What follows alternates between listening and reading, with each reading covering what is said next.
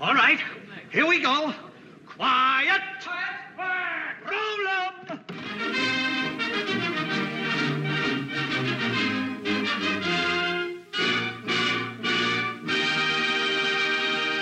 Hello, welcome to the Big Picture Podcast, where we take a look at the latest movie news, the films of today and yesterday, and put them all into some sort of context. Seated across the microphone from me is Film Buff Online aficionado, Rich Drees.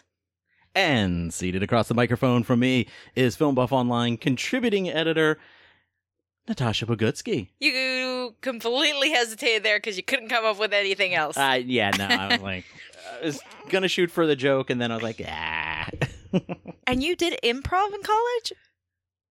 yes, and improv joke. There. That's all I need to say, ladies and gentlemen. wow, that's that's just hurtful. You're welcome. Um, So welcome it's too back. late. It's we'll been have to. Re- uh, it's too late. We'll have to remember to do this on the backside of this. I forgot to take room tone. okay. That's fine. okay, moving along. Welcome back. welcome back to the airwaves. It's been almost two months since we We've been busy. we've been very too busy. busy. Yeah. Too busy. Because I I miss these times when we just get together on Sunday and talk about what's going on in the movie world and um, I'm glad what someone we've does. seen. Wow. I know I'm in fine form today. I'm sorry. I apologize. I will chill. that would be nice. Love you. Love you too. I should be nice. You made me eggs. I know. Um.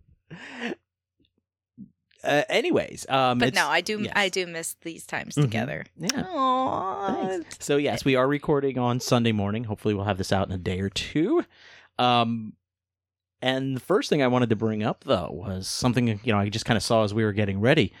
Uh, the great Bud Friedman, uh, the founder owner, uh, owner of the New York Improv, one of the most influential comedy clubs of the 1980s stand-up comedy boom, passed away last night at the age of 90. Hmm.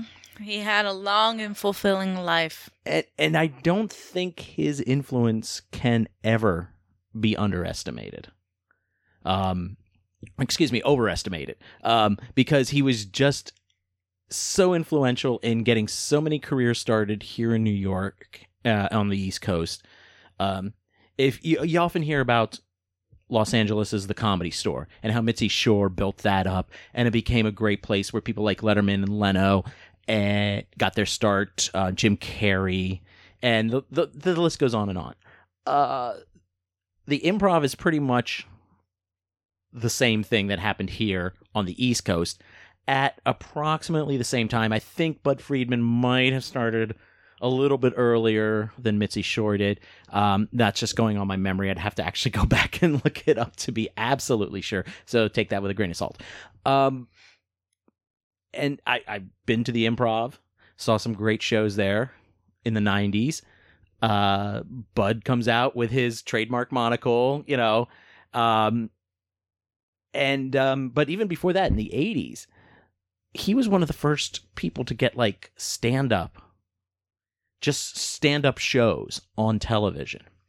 Usually you had Johnny Carson and then like Letterman or somebody else and doing late night. They'd have a stand up comic come on, do five minutes, sit down on the couch, tell another th- two, three minutes worth of jokes from their act in the form of a fake interview.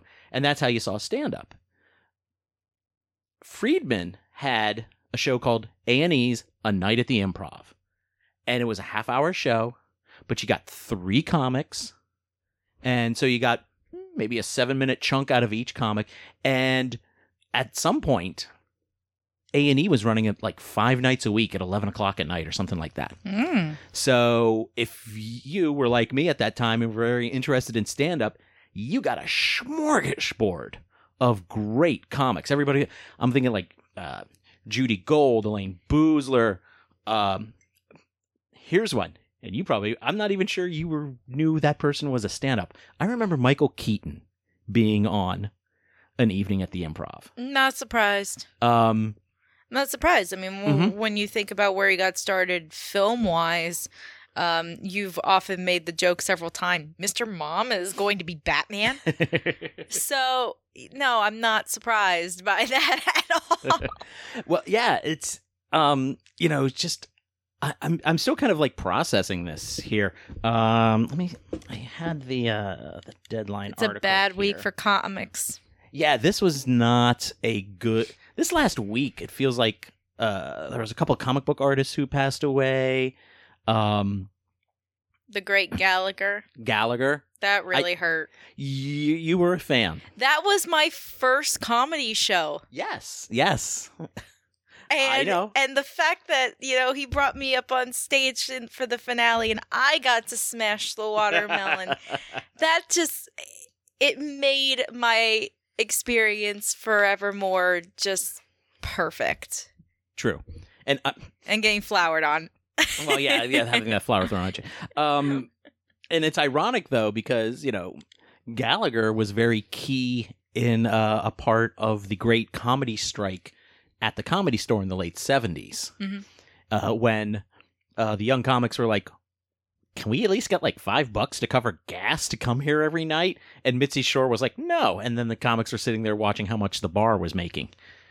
Um, and that that kind of changed the whole dynamic of how comedy clubs worked and um, he was he was kind of influential in that he provided a space for a lot of the uh, the main comics in that movement a place to come and meet at his house or his apartment or wherever he was living.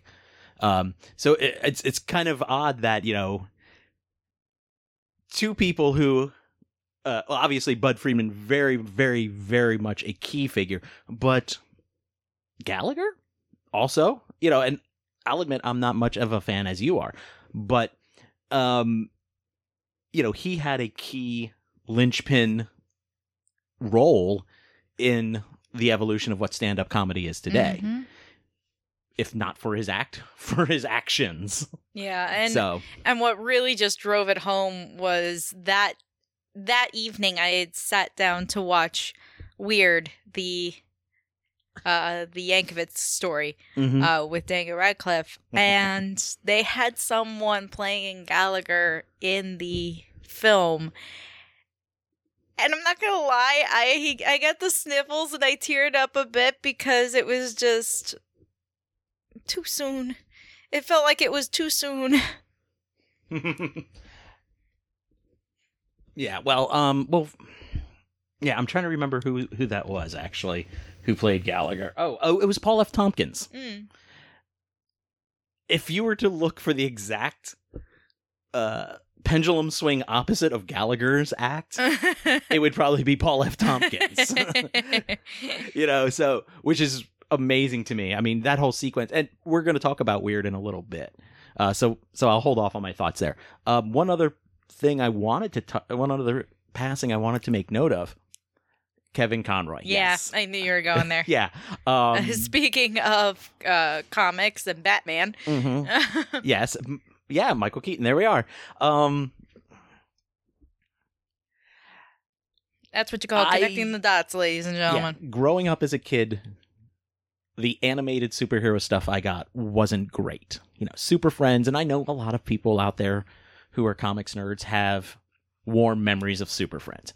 But I but never even heard of it. oh it was in the 70s and 80s meanwhile at the hall of justice. And it was okay it was fine when you're eight nice way of putting it. yeah, I, I, looking back, um, I, I don't have many fond memories. of that. It was when I was, it was yeah, after college, like in the early '90s, when Batman the Animated Series came out, and they were taking Batman seriously, and they were doing different iterations of Batman. yeah, seriously. I I I've never actually watched any of Batman the animated series. However, I know of its influence and its Mhm. deep respect. Um, I know a lot of people who, uh, friends of mine who watched that and Batman Beyond growing up, and it became so much a part of who they are and of their ideology that you almost feel a kinship to Batman the animated series and to Kevin Conroy through what your friends are telling you. Well, it's not just those two shows. I mean, he went on to play Batman, voice Batman in a number of other animated things, the Mhm. Justice League, Justice League Unlimited, um, some other shows, as well as a number of video games. He was considered, you know, the definitive Batman actor. Yeah. Outside of, you know, look at Christian Bale, everybody else, nope, it was Kevin Conroy. And apparently he was the world's nicest guy, too. Hmm. Um, but if if you're looking for probably one of his best performances in the role of Batman, it's actually when he's playing Bruce Wayne in the episode with Robin's origin, and he comes, you know, Bruce comes into the the one of the studies or whatever at Wayne Manor, and Robin, uh, Dick Grayson's just kind of like sitting around moping. Um, you know, it's been a couple of weeks since his parents have been dead, and Bruce has, uh, you know, brought him into his home as his ward. Mm. And he's like, Dick, I'm really sorry I haven't been around. And then they have a conversation about how Dick felt helpless while his parents and wa- while watching his parents die. And you can hear in Kevin Conroy's performance of Bruce how he talks about I had to, you know, how he went through the same thing when his parents were gunned down in Crime Alley. Mhm. And there is an emotional level there. There's a sensitivity there. There's an just an incredible performance that it's a teen, it's a cartoon aimed basically at teenagers.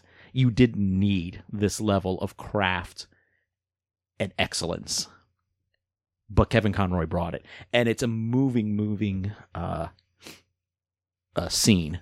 Um, you know, I, I saw a number of this is one of the first things I thought of when I saw the news of his passing. I saw a lot of people mentioning it on on social medias as well, along with a lot of other things. Um, I know later on this weekend I'm planning on going back and rewatching um, Batman: uh, Mask of the Phantasm, which I think is just it's one of the better Batman movies altogether uh, live action or what.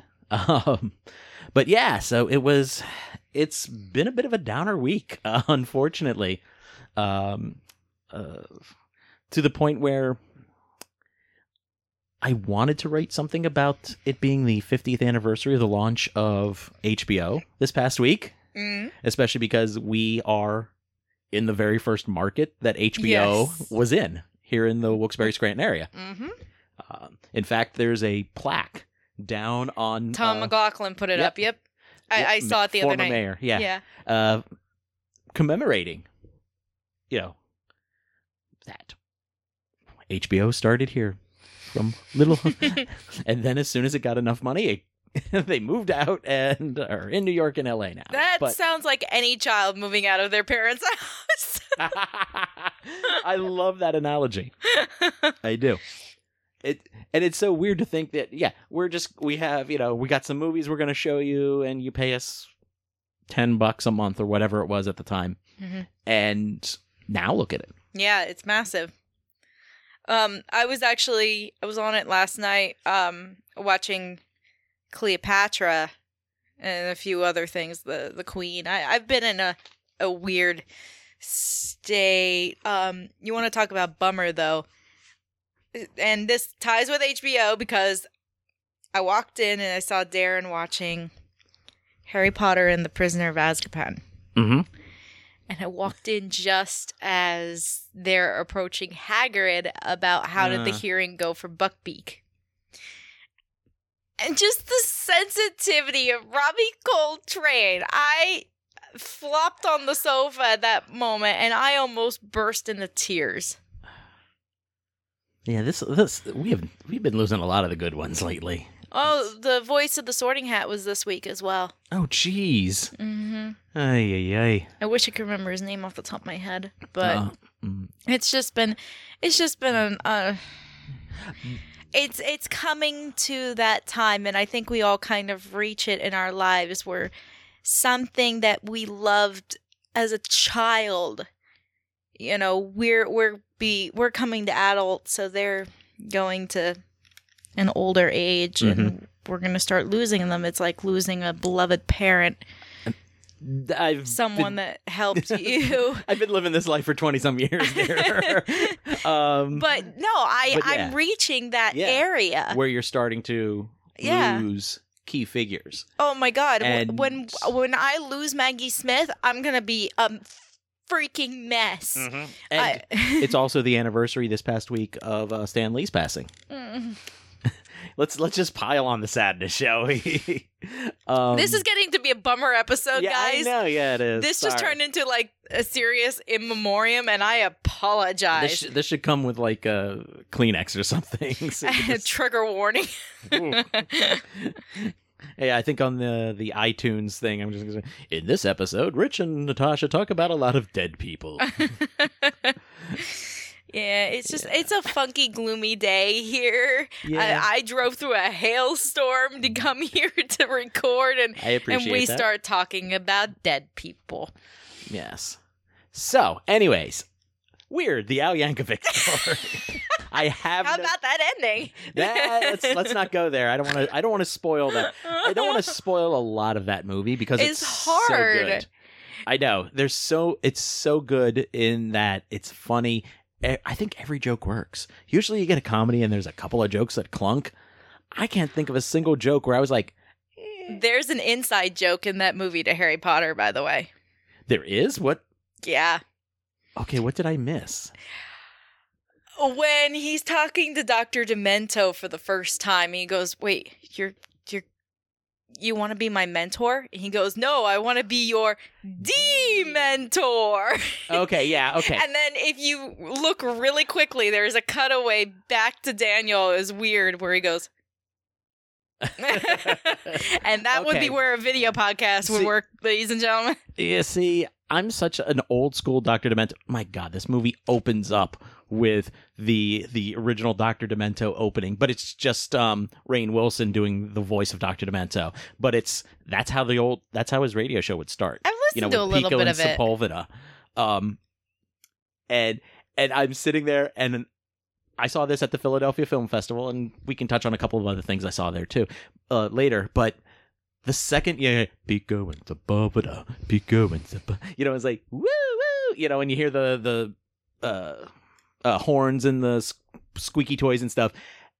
I broke into the biggest smile. I was just like, I was transported back to maybe a few years older than Al, sitting in my bedroom at night on a Sunday night, listening to um, Doctor Demento. Uh, one it's funny. He was in two.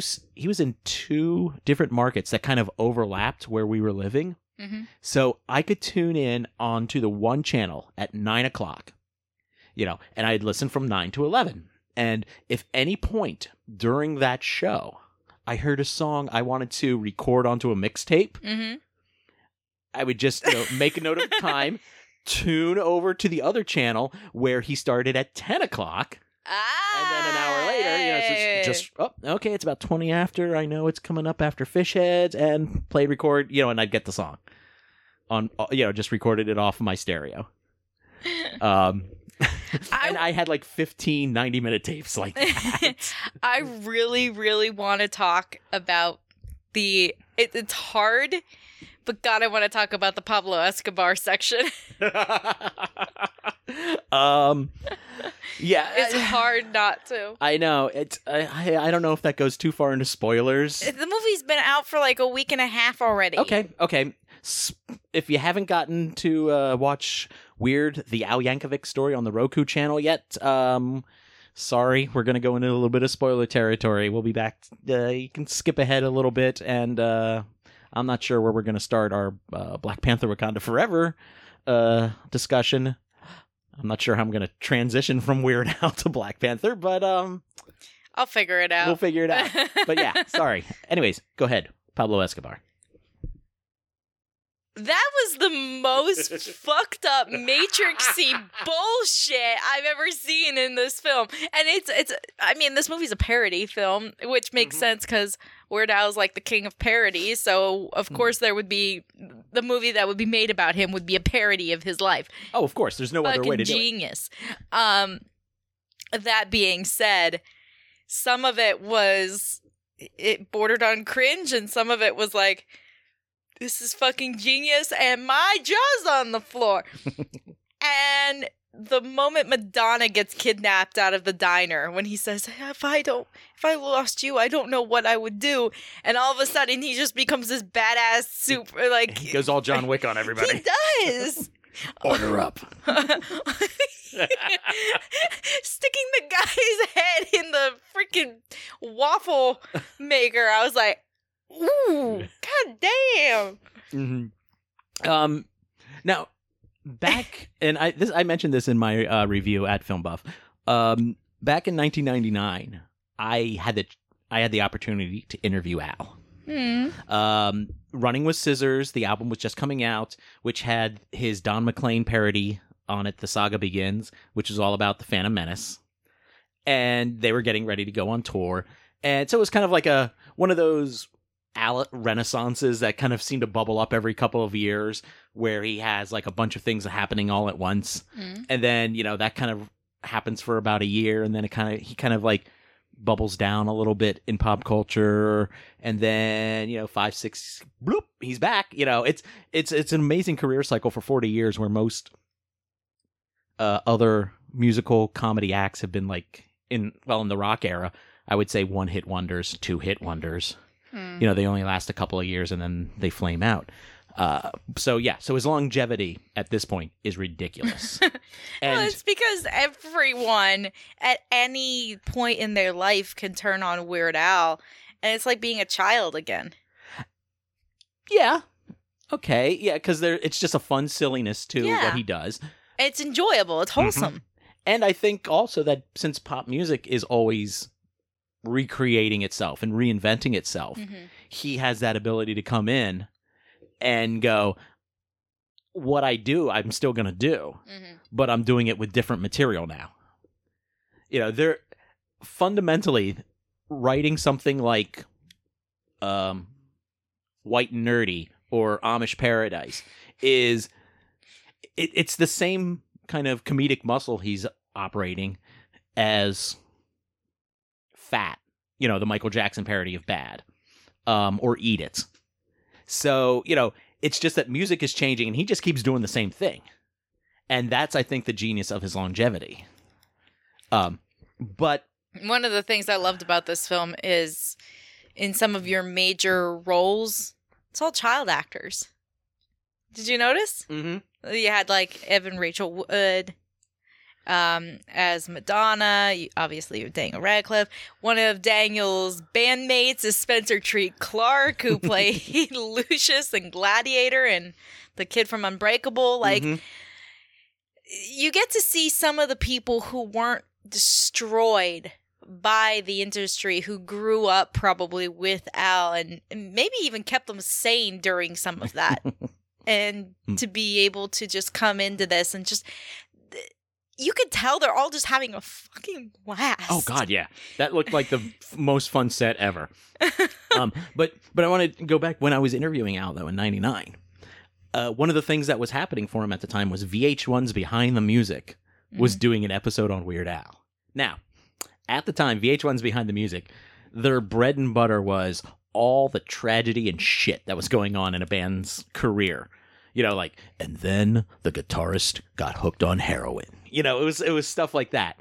And Al's like, there's no controversy in my life whatsoever. I'm, I'm a nice, yeah. I've never got into big beefs with anybody. Uh, I've never had a drug abuse problem. I'm not a drunk. You know, he he he was actually kind of bemused and kind of laughing at the fact that VH1 wanted to do a behind the music episode on him, and I kind of see th- weird the Al Yankovic story It's a parody as- of that. as you know his kind of like comedic reaction to what a VH1 behind the music episode could have been. Yeah, because like in this, he's having beefs with uh, Dr. Demento. He's Mhm. having beefs with his band. He turns into a drunk. he's fighting with his parents. It's and and it's hitting every single stereotype in the uh, biopic handbook, and it's doing it in a funny way and a different way than something like Walk Hard, the Dewey Cox story does. Yeah. In fact, those these two movies would be hella fun to watch back to back. Um, I mean, I'd probably wrench my back from laughing. I spent the entire movie, however, like a Leo meme from Once Upon a Time in Hollywood. like someone would just pop up on screen like, "Oh, oh, oh, oh." Lin Manuel Miranda. At one Mhm. point, That's okay. I was at the Philadelphia Film uh, Festival screening of Al of Weird. Um, the the one of the program directors is on stage, and because he was actually in town, because they were performing at some theater the next night, Al comes out on stage for about thirty seconds just to say hi. Thanks for watching this utterly true story. So already the the place was like, holy shit, Weird Al just showed up and went bananas. Um, and then you know, so already the energy level in this room is like nine hundred percent. And you know that whole opening thing you know it starts you know the crashing of the uh, gurney through the hospital room through the hospital into the operating room and everything and then the doctor pulls off his mask and it's lin manuel miranda and the place i thought people were going to rip up seats and just like riot oh It no, was- the one that gets me is the waiter. Did you notice who the waiter was at one point? um oh when he when he's out with madonna Yeah, oh crap um it was Josh Groban. oh okay okay yeah yeah yeah yeah, yeah. just walked on for one second, said one line, and walked out. And I lost it laughing. And Darren's looking at me going, Wait, who was that? I like Josh Groban. He's like, No. I went, Yes. And I had to turn it back, to rewind the freaking thing so he And- could see it. and in that party the barbecue at dr demento's house Oh, God. It, that's just a big point, and you're hitting something. it and that it's it's a point and oh my god that person cameo uh event on two levels because one you're like oh it's D- guys from devo oh look it's Conan- andy warhol Conan O'Brien is Yeah, Andy but Warhol. But then you're like oh it's conan o'brien as andy warhol oh it's emo philips as um Yeah. dolly and oh, oh my God. Jack Black Oh, is look. Wolfman Jack. yes oh look there's uh david bowie and uh, David oh, Demolshin. and then there's you know um standing in the back you know kate pierson of the b-52s and these are all people i would actually expect at a dr demento party because they're all people that dr demento has played over the years um yeah and of course gallagher in there as well paul f tompkins uh I'm sorry, David Demolition is the the bassist from Queen. mhm. Like that was genius. Yes. and it's funny because i think the great thing about how they're playing with those stereotypes is you know if you're an al fan you know that yeah weird al wrote his queen parody another one rides the bus Mhm. and recorded it in a bathroom at his college radio station's uh, uh, the men's room of his college radio station, and then sent the Yes. tape into Doctor Demento. And that It- part I know is Yes. true. Uh, so so most of how they recast that story into it becomes a challenge, you know, from the bassist of Queen to do this at a party after he's already achieved a certain amount of fame by being on the Doctor Demento show.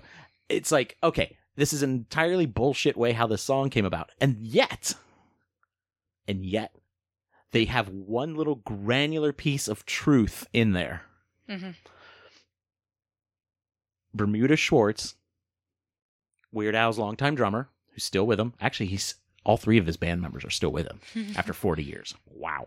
Um, you see Bermuda Schwartz take uh, the accordion case and start playing drums on it. That that's the drum sound that's on the actual recording of another one rides the bus.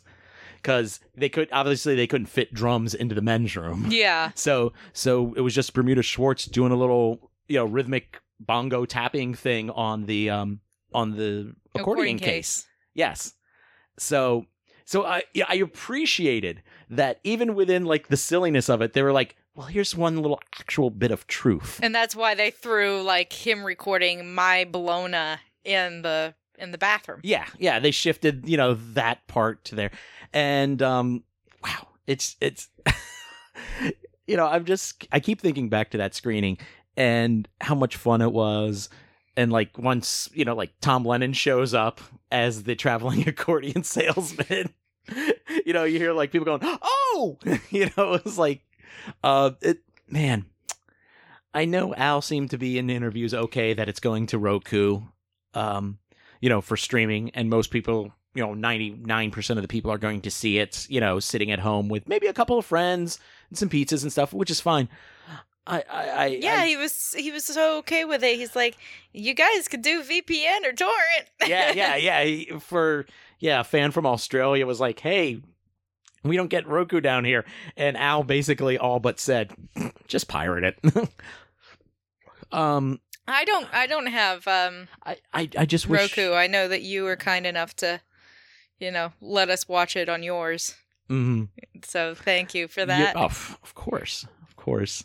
Uh, my, I'm, I'm just disappointed that you know.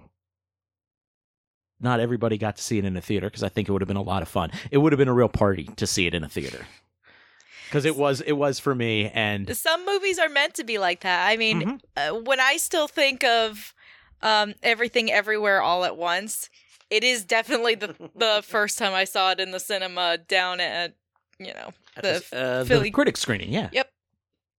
I and I saw it three times in the theater at three different theaters, and God knows how many times at home so far. And my brain is always transported back to that critic screening because I had never been in anything like that before.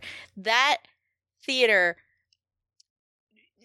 You go to a Marvel movie, you're expecting, you know, some fan service, and all of a sudden the place goes wild when someone shows up in cameos. But Everything Everywhere All at Once was a perfectly original film. When you're sitting there with a bunch of bunch of critics, which obviously sometimes you you get this in your head that they can be a little jaded through years and years of just watching movies and you don't see anything that really surprises you anymore so you get bored and then that wasn't this screening that was I've never heard so many oohs and ahs and laughter and oh and everything. And then by the end of it, we were all on our feet, full audience standing Mhm. ovation for this movie. And it just blew my goddamn mind. And so I can It's- imagine how weird was. it's definitely on my list of best films of the year, fairly high at the top. Same. Um, I, this is of course my first year of voting in a critics organization, and I'm excited to see. I, um, but I'm excited to see how um my my friends who are also in this organization how they're going to vote. Uh, I know we've had discussions already, and both this and RRR have featured in those discussions, I still which is interesting. that. I mean, I mean, some of these were talks we had before, like the end of the year Oscar uh, bait material comes out, and I still have a lot of stuff to watch in the next couple of weeks. Yeah. Um. Speaking of movies for the rest of the year, there's only two blockbustery kind of movies left for this year. The rest of it's all Oscar work. Um, because I went down the listing the other day for Darren because he was asking me what's coming out that he would like to see, and I'm like, pretty much the only things left for you are Knives Out and Way of the Water, and then the rest of it's all just you, Oscar you don't think stuff. you'd be interested in like the Fabelmans? No. Oh, okay. No, that's. uh, He wasn't interested in Belfast. Why the hell would he be interested in the Fabelmans? and out of the two directors, I know which one he likes better, and it's definitely Kenneth Branagh. Oh wow. Okay. Huh. Um. Okay. But yeah, I mean, Glass Onion. Actually, I'm seeing Glass Onion tomorrow.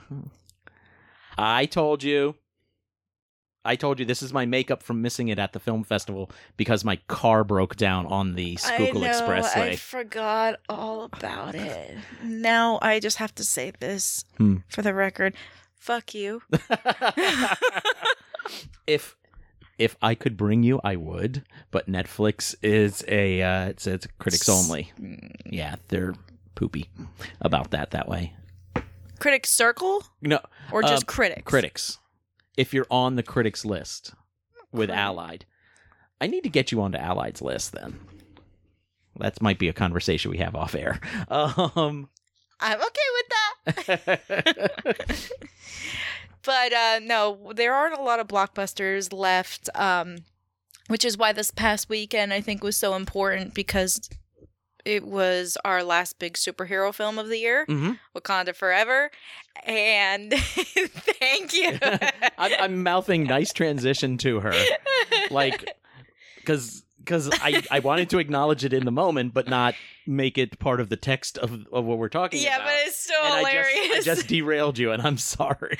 no, it's okay. anyway, we there aren't a lot of movies that are superhero left for the year. I think Wakanda Forever um, was kind of the perfect way to close that out. So let's Mhm. get into it. yes, and oddly enough, I think um, the first thing we have to talk about with Wakanda Forever is that it deals with grief.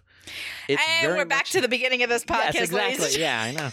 Um, that's not how I wanted all of this to come together. So technically, we had multiple transitions in the play. yeah, I guess. Not quite how I wanted to do this. Um, but but to be serious, um, they they waste. I don't want to say they waste no time in establishing what happens, but because that kind of sounds a little almost flip. But the film starts off with within two minutes of um, T'Challa, which had been played by Chadwick Boseman, uh, passing away, and you know it's it's a it's a gut punch way to start your movie and it gives you i think two two individual moments that brought tears to my eyes at least. Um right at the beginning you have shuri being hit with the news that her brother is dead and she was not able to save him. And then damn it! The mural. the the no. No. What the hit- Marvel Studios logo, Oh Oh, yeah, which is I as, I as you know burst when into they tears when they that. pull back, you know, and it's all the different superhero movies and a little, you know, to show the the breadth and width of the Marvel Cinematic Universe. It was all just Chadwick Boseman and Black Panther, and it, Yeah. I, right now, even I'm like goose pimples. It's it just was like oh. I was kind of like, damn you, Kevin Feige. It's too early in this movie to start crying. Um, I heard you sniffling next to me. Mhm. And that's the second time. And I was ready for it. I mean, when I was at the screening earlier in the week, I was just like, yeah, and I'm sitting next to um one of my friends there, and I'm just like, I don't want to cry in front of this dude, but but at the same time, I, I- cried my way through the entirety of this movie. mhm. It was hard not to. Um, yeah, right from the right from the start, it it it hits you. They hit you in the face with it. Um, and it, they're like, "We're gonna take you on this journey because you." I I think the audience and the fans in general are still kind of, you know, it's it's it, it's been two years, but I don't Mhm. think that we as a, a, group have been able to grieve. I, I think we haven't get, been given the proper opportunity to. The last movie that we saw of Chadwick's um, was Ma Rainey's Black Bottom, and I'm sorry. Uh, I know that for most Marvel fans, whether you were a. Black Panther fan or not, they didn't see it. No. no, they probably didn't even know about it. Mhm. And and, then- to be honest, got- that's a hard one to watch because you can see just his degeneration. you can see him that he's ill. Yeah. and um and then uh, after that he did a little uh, couple of episodes of what if Yeah. which were probably recorded way in advance And the, the couple episodes of What If are good, but Mhm. it's they're not it's it's his voice, it's but you're not seeing him. and i and i don't think you know they're not built around anything outside of a fun story in the marvel multiverse Yeah, whereas here this I think allows people to Yeah. heal and kind of move on. And with Shuri, we have to get through the the level of anger and and vengeance and pain and, and, bargaining and yeah. yeah It- I mean- we go through the stages Yeah. of grief. Yeah. yeah i was i was gonna say i you know i haven't sat down and consciously thought you know kubler ross you know how that plays out across the script uh but it feels very natural Yeah. the how she moves through her grief over the space of like a year and I would say almost a year and a half Mhm. that this story plays out uh, until she gets to where we find her at the end and um, that acceptance and being able to move on and then everything else. Uh, and we're not going to spoil that. No. Um, we're not Don't, going to spoil don't, don't. anything. But in addition to so so all of that stuff, I think works really well, and the and the fact that uh, Ryan Coogler was able to create this story and also weave into it the other you know more let's say more mundane concerns of advancing the overall Marvel Cinematic Universe storyline Mhm. uh, by Introducing In- Ironheart. introducing Ironheart and Riri Williams and introducing Namor, which is a biggie. That's a big element to to be introducing. Uh, it's an incredible juggling act here, and if it, I don't think the film is quite as good as the original Black Panther, but it's a darn close second. Yeah. No, I, I agree. And I love that um I love that the those are really only the two major elements that are going to be overreaching through the rest of the Marvel Cinematic Universe. I like that this film is kind of its own its own entity. Um it it doesn't come with a post credit. It doesn't they're not throwing something in your face that hey, this is coming your way like Mhm. No, it's it's Yeah, the- it's very an emotionally contained story, and it's not. I- don't think this story is for the Marvel Cinematic Universe. This is for the people. hmm I mean, you know, Coogler had said, you know, writing and shooting, making this film had been a um an act of grieving in itself and an act of processing it. And so it's kind of weird that, you know, the act of telling a story about processing grief is its own act of processing grief which I think is fascinating.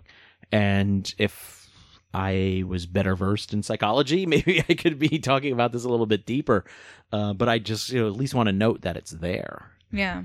Um, now, I heard some people mention that they thought like, "Oh, you didn't need Riri Williams in this." I'm like, "Well, you needed somebody in there because she does perform vital plot points.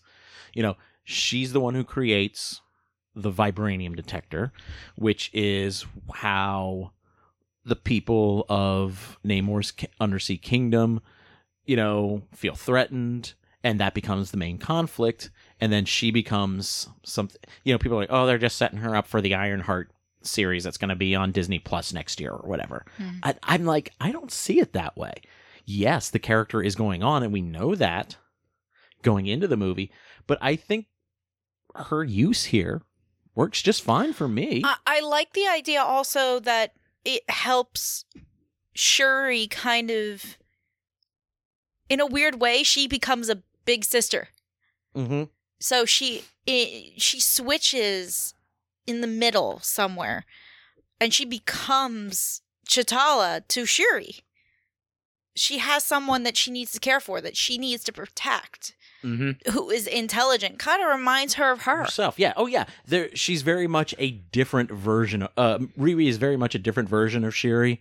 Um, they're both, you know, you know, comic book level super geniuses. Mhm. you know, who can make stuff out of anything, and it's just they have different backgrounds, but they're, you know, they have that commonality as well. So, you know, obviously, like you said, Shuri is seeing something of herself in Riri. Mhm. And steps up to a mantle, I think, even earlier on in the story than we expect, and um, and becomes her her protector, her guardian. Um, as I said, her elder sister. Um, and I think that's kind of one of the things that she may have needed was to find someone who she could save, that she could protect. It was almost like the universe giving her a second chance at being able to save someone else. Mhm. She failed to do it for her brother. She was not going to fail again for this little girl. Yes, and that's that's what drives her. Yeah. and um you know granted we get some big action p- set pieces towards the end because it's a marvel movie uh and and they're a lot of fun um they're a little horrific at times i thought you know um with uh the atlant uh, i want to say atlanteans because i'm so I, used I, to, I know. to I namor the being same thing. Yeah. you know from atlantis but dc already cop uh you know cop Claim that one. for uh for the movies Uh, so so okay well let's talk about it the whole uh reshaping the Namor character into a um, you know an Incan of Incan descent, and which also gives them a an opening to talk about colonizers and uh, white European uh, conquistadors in both Africa history and um, Central American history. Um, did did you think that worked overall? Honey, I didn't even know who Namor was before this. so, uh, yeah, sure, it worked. Mm. okay, so like when he said Imperious Rex there at the end, that meant nothing to you Nope. because that was kind of like Namor's battle cry in the comics. Imperious Rex, because he's the ruler of an undersea kingdom, which is Atlantis, which you know has its vague lat lat uh you know uh Greek Greco-Roman roots. So you know they would have spoken Latin there, and then blah, It blah, meant blah, nothing to me. okay. Sorry. Alrighty. I'm Uh, not the comic did- person. I know. I know. I, Well- I, I have enough comic knowledge to keep me going. I Mhm. don't get into more of the minor characters or majors of minors or Yeah, yeah. minors of majors. Like I don't I don't know all of that. Okay, that's fair. Um, so what was your reaction when he said that? Did that mean anything to you? Or you're just like, what? It, it was a it was a mixture of what and a mixture of I I was I was actually doing the translation in my head, trying to figure out if there was a, a particular reason for why he said those words. Um obviously I know Rex means king and imperious, you know, and yeah. It it's so I did the I did the translation and then I went Okay, that still doesn't mean shit to me. Anyway, And- moving and on. Honestly, as I'm thinking about it, you're right. It doesn't. It shouldn't. It shouldn't even be coming out of his mouth. Not if they make him Incan. Yeah, there, there's no way that they set that up. Yeah. Um, it, that I'll admit that's absolutely fan service. Then I think we've just solved that. Mhm. And you know, because at the moment I was like, oh, he said Imperious Rex, and but now I'm thinking about, yeah. But I also did like now knowing that Mhm. we have his battle cry. So the Wakandan battle cry. yes, And she just blows him away. and uh literally and figuratively. hmm So you can kind of see which one is more powerful. Yes, it's it's a great moment in the fact that they're kind of exchanging their uh, Mottos. mottos or what have you. Um, but yeah, on this, uh, but beyond the surface, if you look under the surface, strangely enough, choice of phrasing here, um, it doesn't work. no. Um, but I think that's really about the only thing that didn't work here. Everything else, um, his you know his disdain for the uh, surface Mhm. dwellers, uh, comes slightly from a different place for this From version of the time, character. too.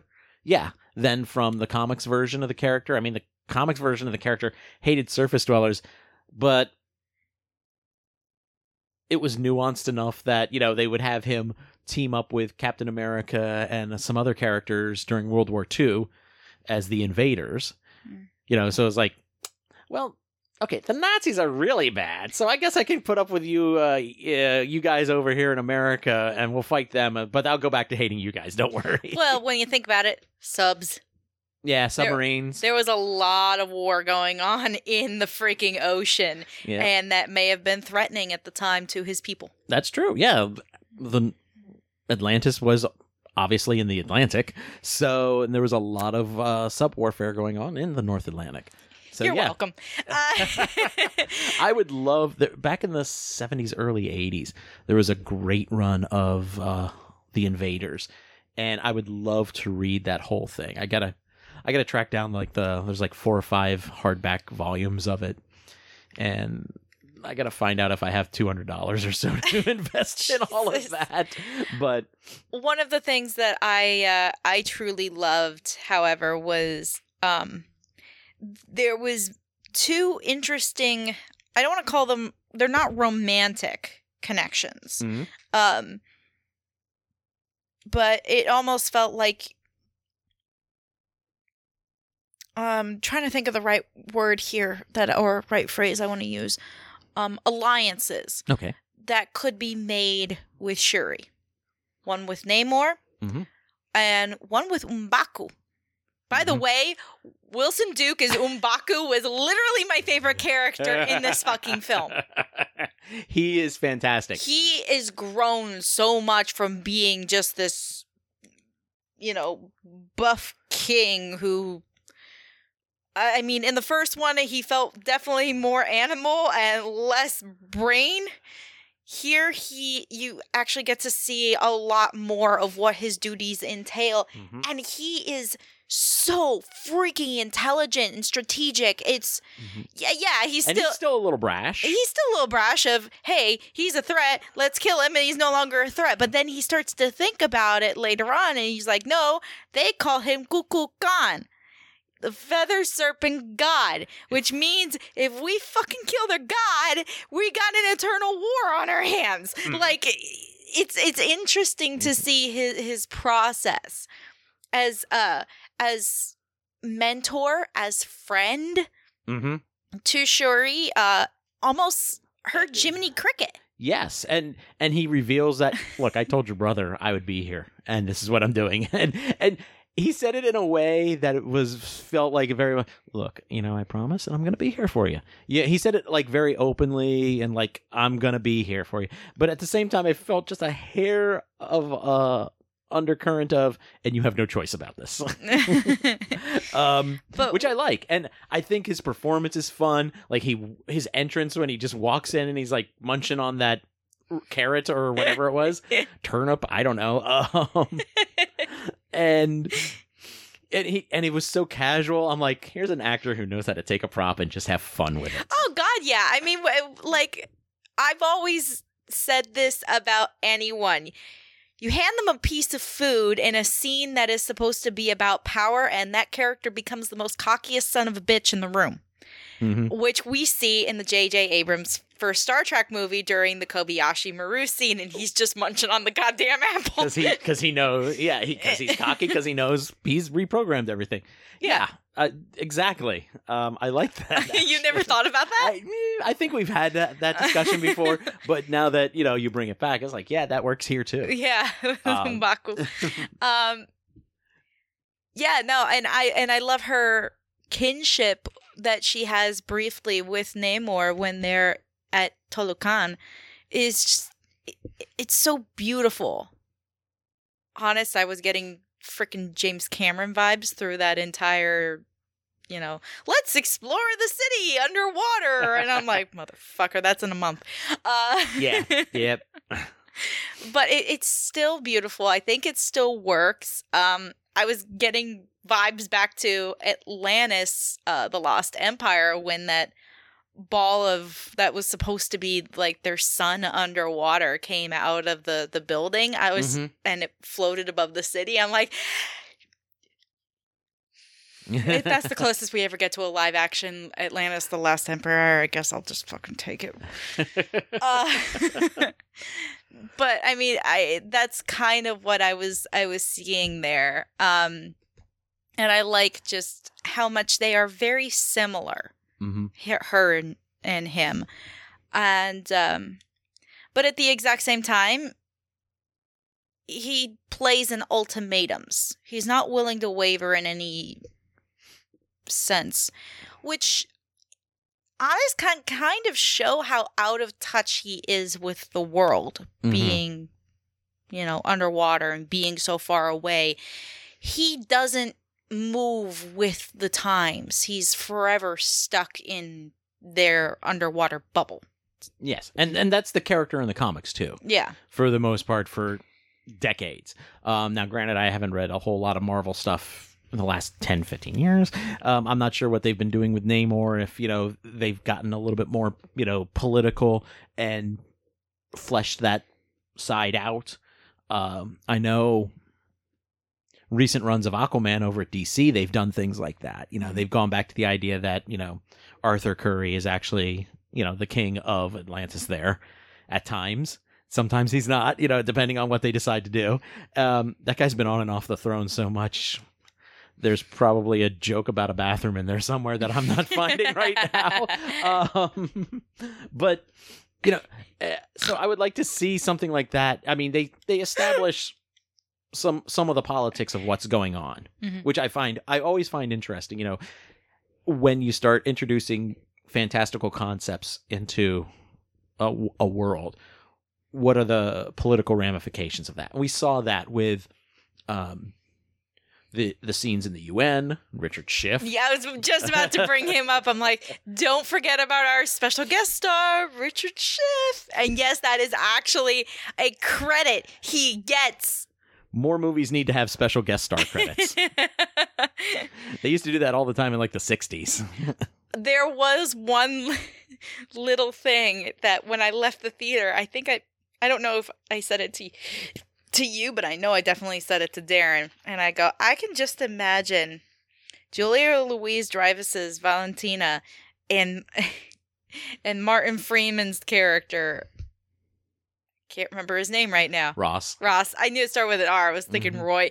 Uh, having the kinkiest goddamn sex in the Oh, world. Jesus. like those two uh, that's that's a power move right there do you really think martin freeman's ross maybe martin freeman and another character but martin freeman as ross is just gonna lay over and take it from her No. Pro- mm, I don't know. to a certain extent Uh, but i think he i think he puts up a This is this Uh, is a this- conversation we usually don't even we have off mic. but it was kind of Mhm. funny i was uh, they, they had a wonderful tension Oh yeah. um when you find out that they were formerly married. yeah Um, and then and she's his superior mhm. at the CIA. Yeah. Like it, that that you could see like the marital um tension and you could also see the work tension Mhm. and maybe that's why my brain went there. I'm like this I, I want to see a film of just those two Mhm. working shit out. Yeah. Now those two obviously um, are going to be showing up later on in things. Uh, we already Yes. know. You know, we've seen uh, Julia Louis-Dreyfus's character popping up in a few th- places already. Thunderbolts. And yeah, most likely, you know, heading towards Thunderbolts. We know Ross is going to be back for Secret Invasion, also over on Disney Plus. I am so excited for that because of its political thriller vibes. Mm-hmm. that I'm getting and like society paranoia. Like I am so behind that right now because I am getting bored with Marvel and Star Wars. Um. Okay. Well, first of all, I- I'm liking Andor Okay. because it's like that. okay, It's different. but you're you're way behind on Andor. I know. I know I'm way behind on it. Okay. I only watched the first episode. You, yeah. Well, that's nine episodes behind. I've been busy. I know. I know. I'm and I don't get up at teasing 5 a.m. to watch it before going to work. I like my sleep. Uh, um, I, I anxiously await the call after episode ten. That's all I'm saying. Okay. Um, but yeah, if, to finish off this uh, side sidebar discussion here, really quick, Andor, uh, Andy Serkis, and uh, Stellan Skarsgård have been turning in fantastic performances. When don't they? That's true, but this is like this feels like even next level, and Okay. Yeah, that's all I'm going to say about that. Um, but uh, yeah, I'm I'm excited about what's you know going to be happening in the Marvel universe, and but I don't think this outside of I think the Ross and Val stuff, this movie doesn't make a whole lot of big hay about it. Yeah. I mean, obviously we know Riri Williams is going to come back. She's going to build her another suit, and for a while, but I don't want to see another Black Panther film. Mhm. I would I would like to see obviously characters split in and out of the rest of the Marvel universe, but in order for people to still have that chance to breathe, to become accustomed to our new Black Panther, show us what that character can do outside of their own film and then we'll come back around.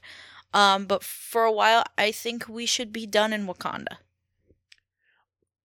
well, I know. Coogler is supposedly developing a Wakanda series.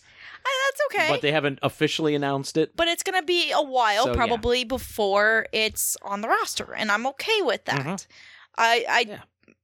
i will admit though i want me some more m'baku I have a feeling we're not going to go back to Wakanda until maybe was it 20 early 2024 when uh Captain America New World Order comes out? Something like that, yeah. Yeah.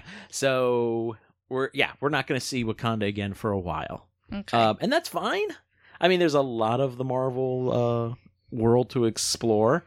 Um, yeah, we're about we- to we're about to go into the quantum verse. Like Yes, next February. we we're going to be taking on a whole new world. mhm. Hey, see what I did there Yeah, underwater? A whole new world. gotcha. um also a couple of years down the road we have the fantastic four and That's a lot. do do they do they introduce uh dr doom in that movie and then we get latveria Mhm. um in the uh the alps a little country that he's the despotic ruler of so the one movie I am just dying for right now, and I hope they can get their shit together.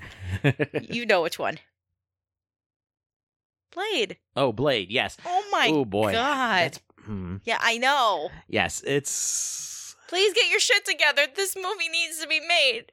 I know. I, I'm anxious to see it because it's, it'd be interesting to see how they define magic. Well, not the magic so much, supernatural, like ghosts and stuff like that. And yeah, you could say, oh, ghosts are, you know, astral projection, which we see in Doctor Strange. Uh, but like supernatural creatures like vampires. Yeah, We- we've had them mentioned. Mm-hmm. And the same with uh, mutants. In fact, they they use the term again in in Wakanda, but um, Yeah. I think we're gonna get cock teased with mutants uh, being said while. every now and then for for a good while. I don't. Do you think we're gonna see them before the end of Phase Six and the next two Avengers movies? mm, yeah, You think we're actually gonna get an X Men film or at least a couple of those? we're not getting that X Men film, but we're getting Deadpool. Well, okay, yeah, yeah, yeah, yeah. Uh, I, I, honestly, I'm raising an eyebrow as to how much Deadpool will play into the overall MCU. Um, I, I have a feeling it's going to be really fast and loose, and I mean, yeah, it'll we be could really, hand wave it away if we wanted to. it'll be fast and loose, but it depends on who they decide to bring into cameo. Obviously, Mhm. we know that uh we're gonna get Hugh Jackman as Wolverine again. You seem like to be the only person on the planet who's not enthused by that idea. I'm so over him right now. wow, interesting. As Wolverine, Oh. I am over him. He was given the one of the best endings to someone playing a role for more than uh, for almost 20 years ever. And I don't care if they hand wave it away as it was a, a different part of the multiverse or No, this or that. This is supposedly takes place before that movie. I know it takes But- place before it because obviously the timeline, Mm-hmm. but I already grieved and moved on. I don't want to fucking return to that. The- For me at this point, it is just pure fan service. Okay, that that's fair, and that's I you went know, that's how you process a lot of your affection for characters. Yeah, we went through an emotional process with Logan. We were we were given the chance to watch him grow old, to fight for the next generation, to almost in a in a weird way have a, a daughter, to die. We have gone through that entire thing. And us as the audience, we had to go through our our five stages of grieving.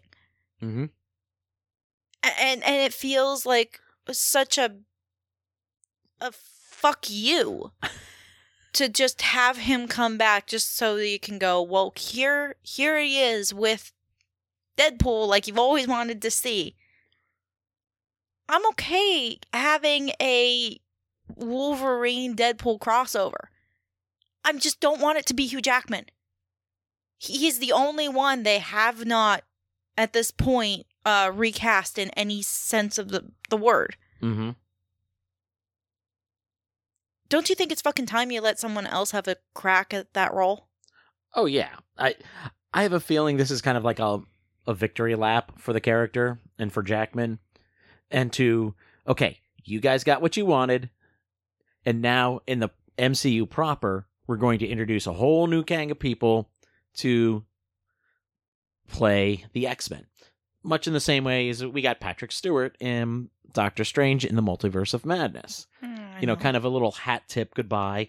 Um, thanks for coming around. And by the way, here's the animated X Men theme, just so you can hear it in a big theater. Uh, I know it just it just drove me nuts. hmm It, it drove me nuts when that was announced. I was like, "What? Are you f- are you fucking kidding me?" like that was literally my reaction to it. hmm I am all about a third Deadpool movie. I think Deadpool is absolutely fantastic. I I, I like that it's the Weird Al of the Marvel universe. He's just completely parodying and fucking everything up. I love it. But there there is a difference between um fucking around with your audience and then really it for me that felt like a fuck you to the audience. For for those who were emotionally invested and went through that Mhm. process. You know, that's an absolutely valid point. And I can see it. Now, obviously, I'm gonna go see it. I'm gonna go see Deadpool three. Like, it's not gonna make me boycott the fucking movie. I'm gonna go not. see yeah. it, and I'll probably enjoy the hell out of it. Mm. But I am still probably going to stand by how it's going to make me feel. That doesn't mean I'm not going to end up jo- enjoying the results that are created. It's just until I see those results, I- I'm angry with them for screwing around with me. Okay. That's that's that's like I said, that's fair. I think that's and that's an interesting view I have not really seen expressed elsewhere. So thank you for that. You're welcome. Um, and I think on that note, we're going to wrap things up. Uh, you can currently see Weird, the Al Yankovic story, on the Roku channel. Um, Black Panther Wakanda Forever is currently in theaters. And was there anything else we talked about that's we need to remind people where it actually is? Um, and some other and, and or what and, if Andor's over on uh, Disney Plus, Disney baby? Plus, which celebrated its third anniversary this week. Yeah, we got a lot going Yeah. on. I, I, I wanted at one point, I think, to talk about the, diff- you know, where where we, would we see Disney Plus being in fifty years, besides owning everything. Um, but yeah, they just they just bought up Doctor Who. yeah, that's that. We'll save that for another discussion, though. That's a long discussion to have. oh boy, howdy is it? Um, but yes, so again, thank you all for being here. Remember, you can find us online at bigpicturepod.com, and we are now available on iTunes, Stitcher, and Google Play. So either use the link in the show notes post or head directly there, search and hit subscribe. And if you like what you're hearing, please leave a positive review because that always helps us connect with new listeners. We'll be back next time with more news and film discussion. And that's all right here on the Big Picture Podcast. Believe, I believe, I believe, I believe, I believe in love and loyalty. Yeah, yeah, yeah, yeah. Ay, ay, Ndakolelwa, ndakolelwa, ndakolelwa, ndakolelwa. Kuthanda nokuthembeka. Yeah, yeah, yeah.